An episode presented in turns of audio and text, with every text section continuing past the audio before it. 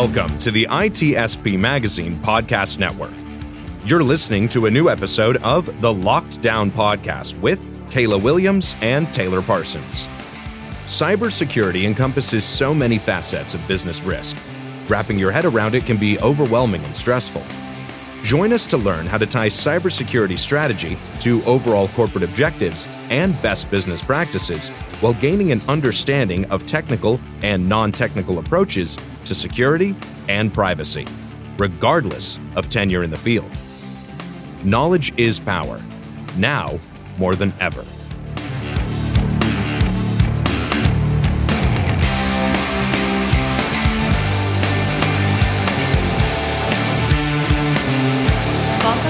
Lockdown with Kayla and Taylor. Our guest today is the CEO of Grip Security, Lior Yaari. And our topic is SaaS security and its impacts on compliance and customer and market trust. Thank you so much, Leo, for joining us. Oh, thank you for having me. Appreciate your time today. Would you like to give us like a quick background on, on Grip Security before we dive in? Of course, starting with myself, Lior Yaari, I'm the CEO and co-founder of Grip Security. I'm now based in Boston, but if you're hearing this video, I have an Israeli accent. Originally from Israel, unsurprisingly spent my time working for the Israeli intelligence, but was also a cyber investor. I was the CTO for YL Ventures, which is one of the big cyber VCs. Until at some point you, you see all of those problems as so interesting and get jealous in giving other people money. And I've decided to leave YL Ventures, build Grip. They've invested about two weeks after I've left to build my two amazing co-founders. And uh, for the last two and a half years, we've been growing the company. We're about 80 employees today, going to 110, hopefully by the end of the year. So SaaS security is a big problem for a lot of companies. And as I haven't said that, Grip is a SaaS identity risk management solution. So we see how every organization today adopts SaaS at a rapid pace, how every business unit expects to use SaaS for almost everything that they do, and try to help organizations scale their security capabilities to cope with that. That in a sentence. Yeah, excellent. Thank you. So I think jumping off of that point, so how would you define SaaS security? And has that definition changed in the past two to five years? Yeah, and definitely. I think SaaS security is a multifaceted problem. It, it if you look five, 10 years ago, uh, the first wave of SaaS security solutions were CASB. Someone moved the apps for the enterprise from the on-prem network into the cloud, into the internet. And as we assumed users are still working from their desk, solving SaaS security with a proxy solution made sense. What happened over the years and was dramatically accelerated with COVID is that we understood the users are no longer in the office and more and more apps went out. It started with Dropbox, but then you know our GitHub servers that used to be on-prem moved to SaaS and uh, our CRM and our procurement solution, all of them became SaaS applications and it expanded the landscape of what the SaaS challenge is. So if you look five years ago, the biggest SaaS security problem was managing our top applications that run the business, Salesforce and Slack and Dropbox. But there's only a few of them where the average business unit, whether it's marketing, procurement, finance, are using 25, 30 solutions each. If CISOs hear this, you, you can just think of just how many SaaS security solutions that are a SaaS service are used within the security department, every other department is using the same number and they pile up. So first wave of SaaS of new age SaaS security was SSPM, SaaS Security Posture Management Solutions, but they're solving a critical app problem and not a SaaS problem. If Salesforce was downloaded into a self-hosted solution, it would have the same configuration challenges, the same privilege structures that are problematic. The fact of it being SaaS add a complexity because it's accessible from everywhere. But managing it, its security, it's not a SaaS security native problem. The next stage, what we call SaaS identity risk management, is where the barrier for adoption for applications is a sign up form. Every user, every business unit can go ahead with a P card and start using an application. Even if discovered by the time it gets to the security department, the business invested 300 hours in using the app and implementing it so that close to signing a contract when you need to give approval, and it becomes very hard to say no. So when I think of what the SaaS security challenge is, how does an organization that's using 400 apps that's going to adopt 100 extra app in the, uh, apps in the following year can scale its identity program, know which identities are created, its uh, breach remediation program, and understand what's going to happen if one of those third parties supply chain applications are going to get breached, or if one of the users that is using passwords to log in is going to lose their password, and scale the compliance program as almost every compliance platform today requires knowing who's using what, evoking access in time, and making sure you can know when you need to respond. Yeah, it's one. It, it's fascinating, Lior, that you, you say that because it's one of those things that the average user they just go through their day to day, right? And they just they click, they authorize with email, or the maybe they've already configured for SSO, and they just click into the app, and they never realize the amount of times that they leverage their user account, whether it's email or whether it's a user ID, to authenticate to all of these web based apps or SaaS apps. In talking about that, you really start to get to fundamentals of IT and security. And we know that user accounts used to be sacred, but we've we've kind of used that that logic that we used to take accounts sacred or we used to take usernames and passwords as sacred entities. We'd write them down in little notebooks and lock them in our desk drawer. And so we've evolved and neglected some of the basics. If we're to circle back as the as the evolution has changed over the last 5 years for companies that aren't getting those basics right, how can we mentor them or how can we help them make sure that they're just getting the security basics right, including SaaS identity management? Yeah. So I think one thing that's important to understand is that you know, SaaS is not going away. I don't think there's anyone who think that's going to happen, even if they're if they're going to force everyone to stop using the browser, delete Google Chrome from their laptops. It's employees today expect to be using SaaS applications. It's part of their business conditions. You wouldn't go and work for a place that doesn't allow you to use best-in-class technologies to do your job. And it means security organizations, if they want to do the basic, needs to understand the supporter of innovation instead of a blocker to it. It's not an easy thing to do because when you allow too much, and, and you two know that better than I do, users take it to, to its extent, which means we need to be able to allow the business to adopt SaaS in a way that gives us an opportunity to add stop gaps.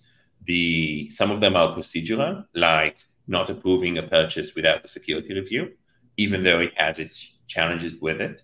Uh, it doesn't necessarily mean you can block all of the bad things, but it gives you another opportunity. Some of them are tech based. The original ones was use SSO as much as you can, but SSO has challenges. If you don't know about the app, it's not connected. If the app requires an extra payment for what's called the SSO tax, it will get connected. If the app is created by a third party, a common example for investment banks, when they do due diligence for companies, they create, they use data room applications those applications are created by the company that they're evaluating. They create accounts with access to sensitive data, but then those are not managed by the organization. And we see that across every type of business, whether it's banking or healthcare, whether insurance broker websites, or whether it's investment banking, retail, and others. So you need to have this technological infrastructure. It starts with SSO back in the past with password managers, but they have their own challenges with reaching effective utilization. And this new age of solutions, which Grip is the leader of and a part of, that allows you to see what applications are used from day one. So the moment someone signs up, know that they're using an application, and then manage its life cycle as it goes within the organization. Whether it's being alerted for growth plans, so know when an app is growing within one of your departments, whether it's automatically cleaning up accounts and offboarding when people leave. And I have a lot, always a lot to talk about when it comes to breach remediation because we've seen fascinating stuff that I'm very proud we, are, we were able to help with. Yeah, to me, this all sounds like governance to me. And it's not governance. Don't laugh at me, Taylor. it's all about governance. And, the, and I think that to me, at least, it sounds like the core of SaaS security is really identity governance and administration. Is that the most challenging aspect of SaaS security, in your opinion, or do you think it's a combination of different things? Yeah, one of my favorite quotes from Dave Estlick, who's the CEO of Chipotle, he told me back in the day when my employees sign up to SaaS applications, we accumulate identity debt. Similar to tech debt, it's yep. something that one day you need to take care of, otherwise, it's a problem. And it's going if you don't give it a look. As employees sign up to SaaS applications, the organization accumulates identity debt.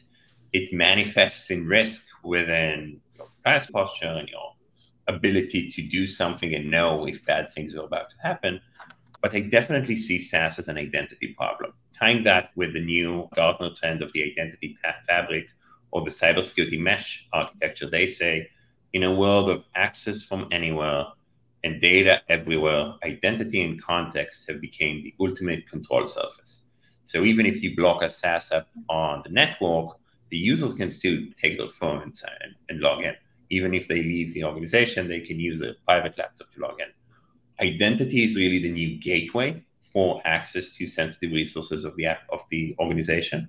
And I believe the new age of solutions that would solve for the for how enterprises run their business, with SaaS being the operation system for the business, as an identity problem instead of a network problem or a host problem as it used to be. I think that's huge because historically I, and i've done i was at digital shadows for a while doing digital risk protection and I, I used to talk to a lot of customers about identity debt or identity management and a lot of the historical way that we manage identities is did you pop up on have i been pwned or did you get an alert that you were a part of a breach record and then we've always had classifications. There used to be the recommendation change password every 90 days, never reuse same passwords, things like that. And then those recommendations have obviously changed over time.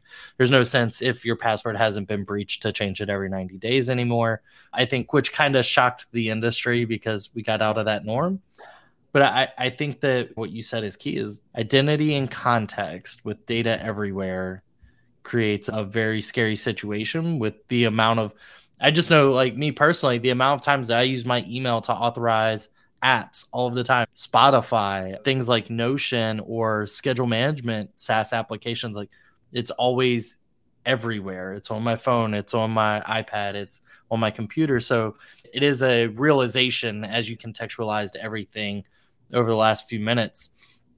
But as we talk about that, even as security professionals, I think oftentimes we just click it. We know what we're accepting. We tend to say that we know that the we understand the risk, but for those of for those that are first starting out or those that you know we need to bring back to reality, what are some recommendations or advice that you have to start on the journey of either reducing identity debt or instilling a type of SaaS security profiling that they're paying better attention to?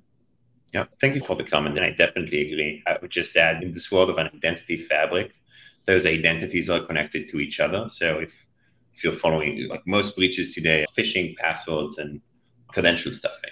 So your Adidas.com identity, uh, if used with a corporate identity, if this password is leaked and Adidas as a consumer website is more prone to phishing, as an example, is then used by attackers to try and log in to other applications. This is how Uber was breached in 2016. This is how Chick fil A was breached earlier this year. And w- when a security organization needs to understand the risk surface of what those breaches mean, the risk surface is all of those password based applications because they share the same identity, the same email mostly.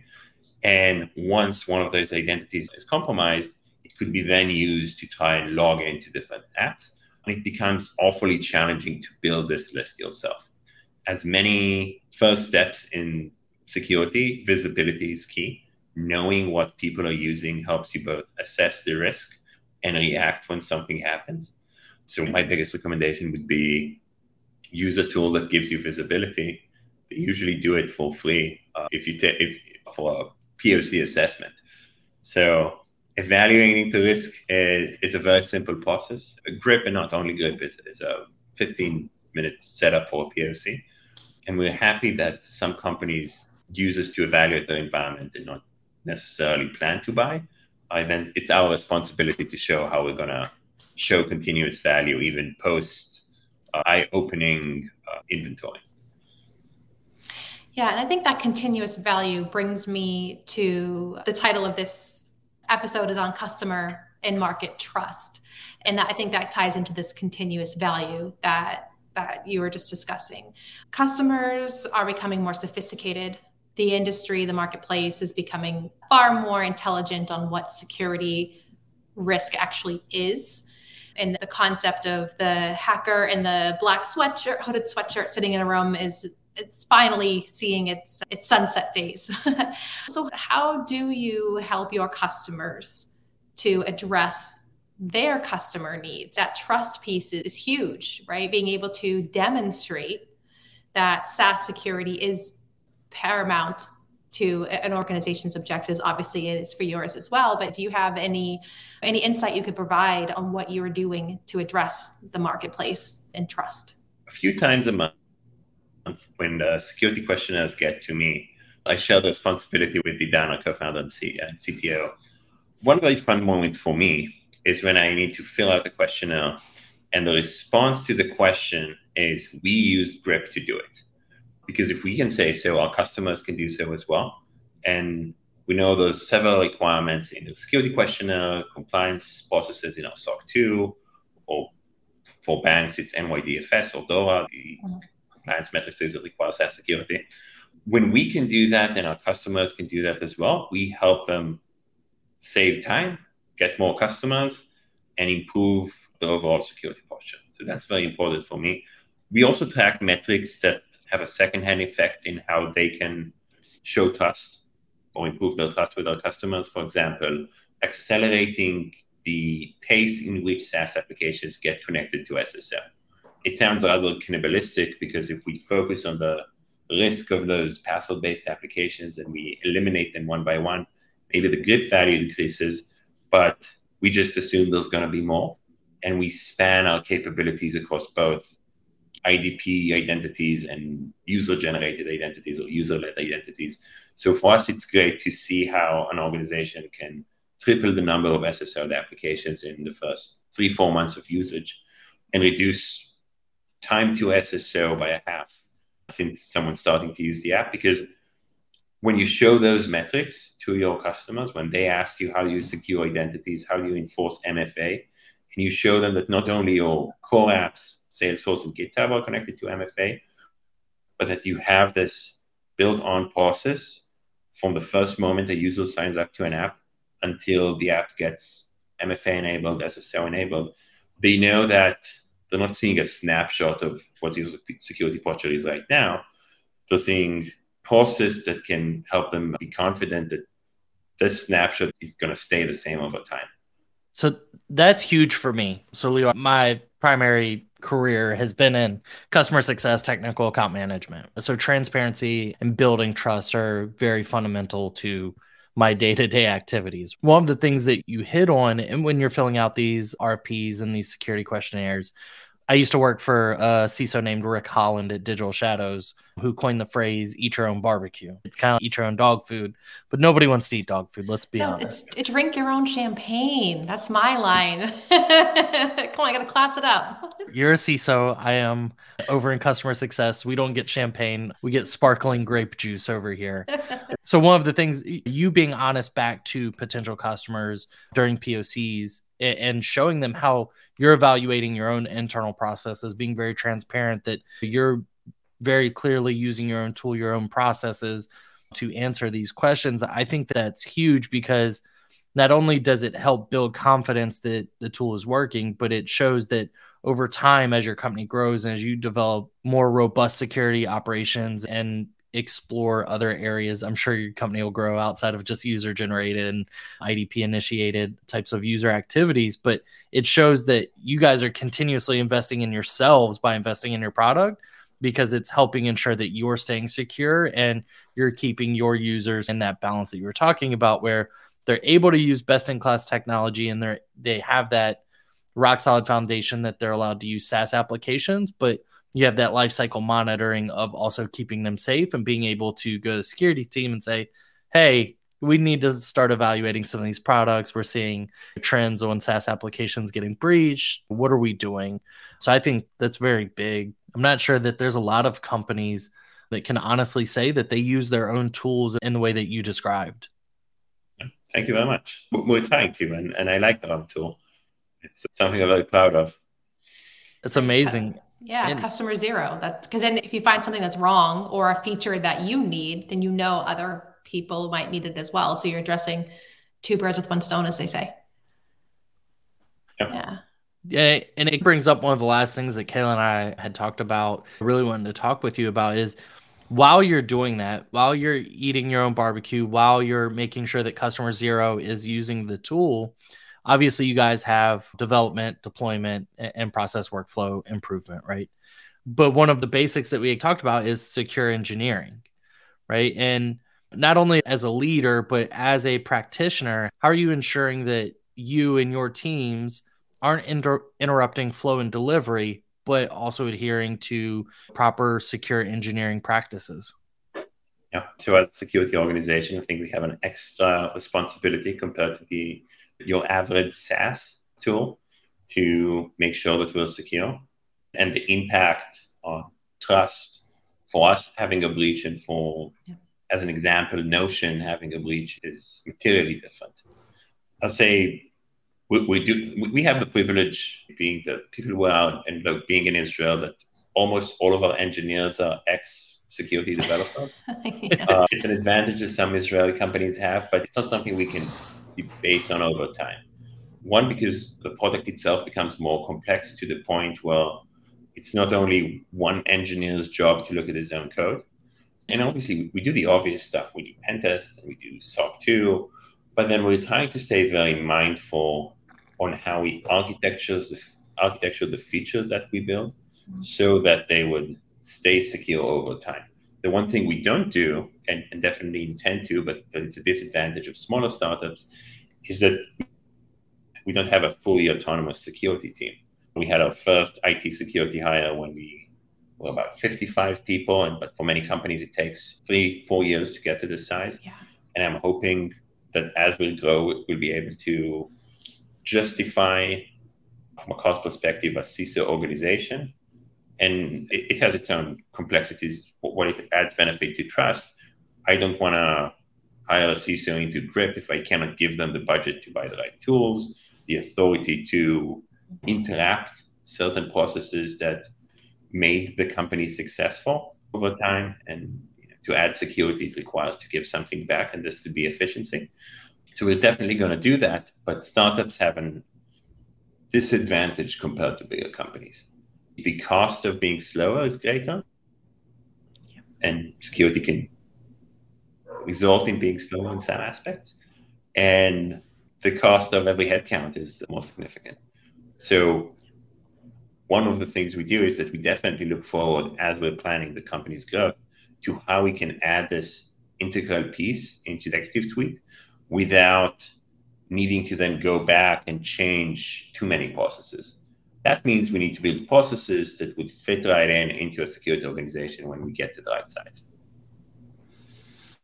Yeah, I think that all makes sense. And uh, as a CISO, obviously I appreciate where you're coming from. And the, on the other side of that coin, right, I see the frustrations of CISOs who've been put in those positions.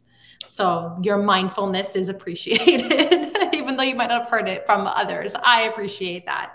Thank you. So I think it's really important, some of the things you said there, but SaaS security is no matter whether you're at a startup company or a well established behemoth that's been on prem, now moving to the cloud, it really has an overall impact on the corporate culture and on security compliance programs that are now shifting how how they're evaluating security because now it is actually mostly all SaaS security besides the behind the scenes stuff with procurement and things and corp IT assets and things like that. I guess as a final thought, what do you think of the state of the secure, security compliance programs where you're now you're talking about a, to- a topic that was near and dear to all of us, but as I mentioned, there are legacy companies that have always been on prem, and typically you see that regulations, security audits, and compliance programs don't necessarily equate to security today. So it's more compliance versus security. Do you have any thoughts on, on that, on where it's heading? Have you seen a change in your own, as a result of your own work, and how we're able to address those compliance program requirements?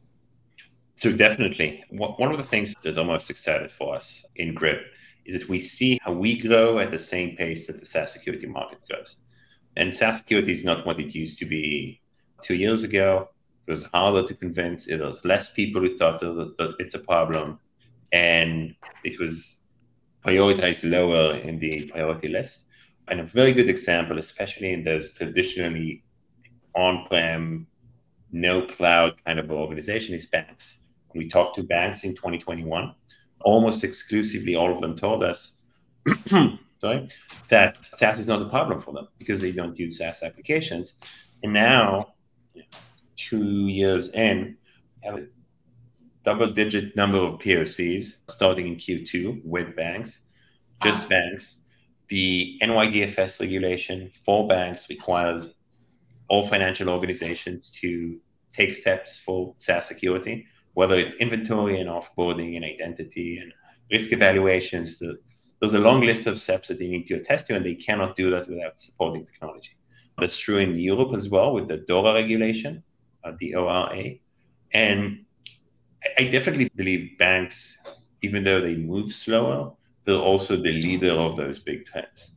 So when those big organizations, even if even they decided that they need to add SaaS security as a, a budget line item or a budget category within their environment. I think this would follow up to then retail and manufacturing and healthcare, yes. even though healthcare has its own SaaS related regulation.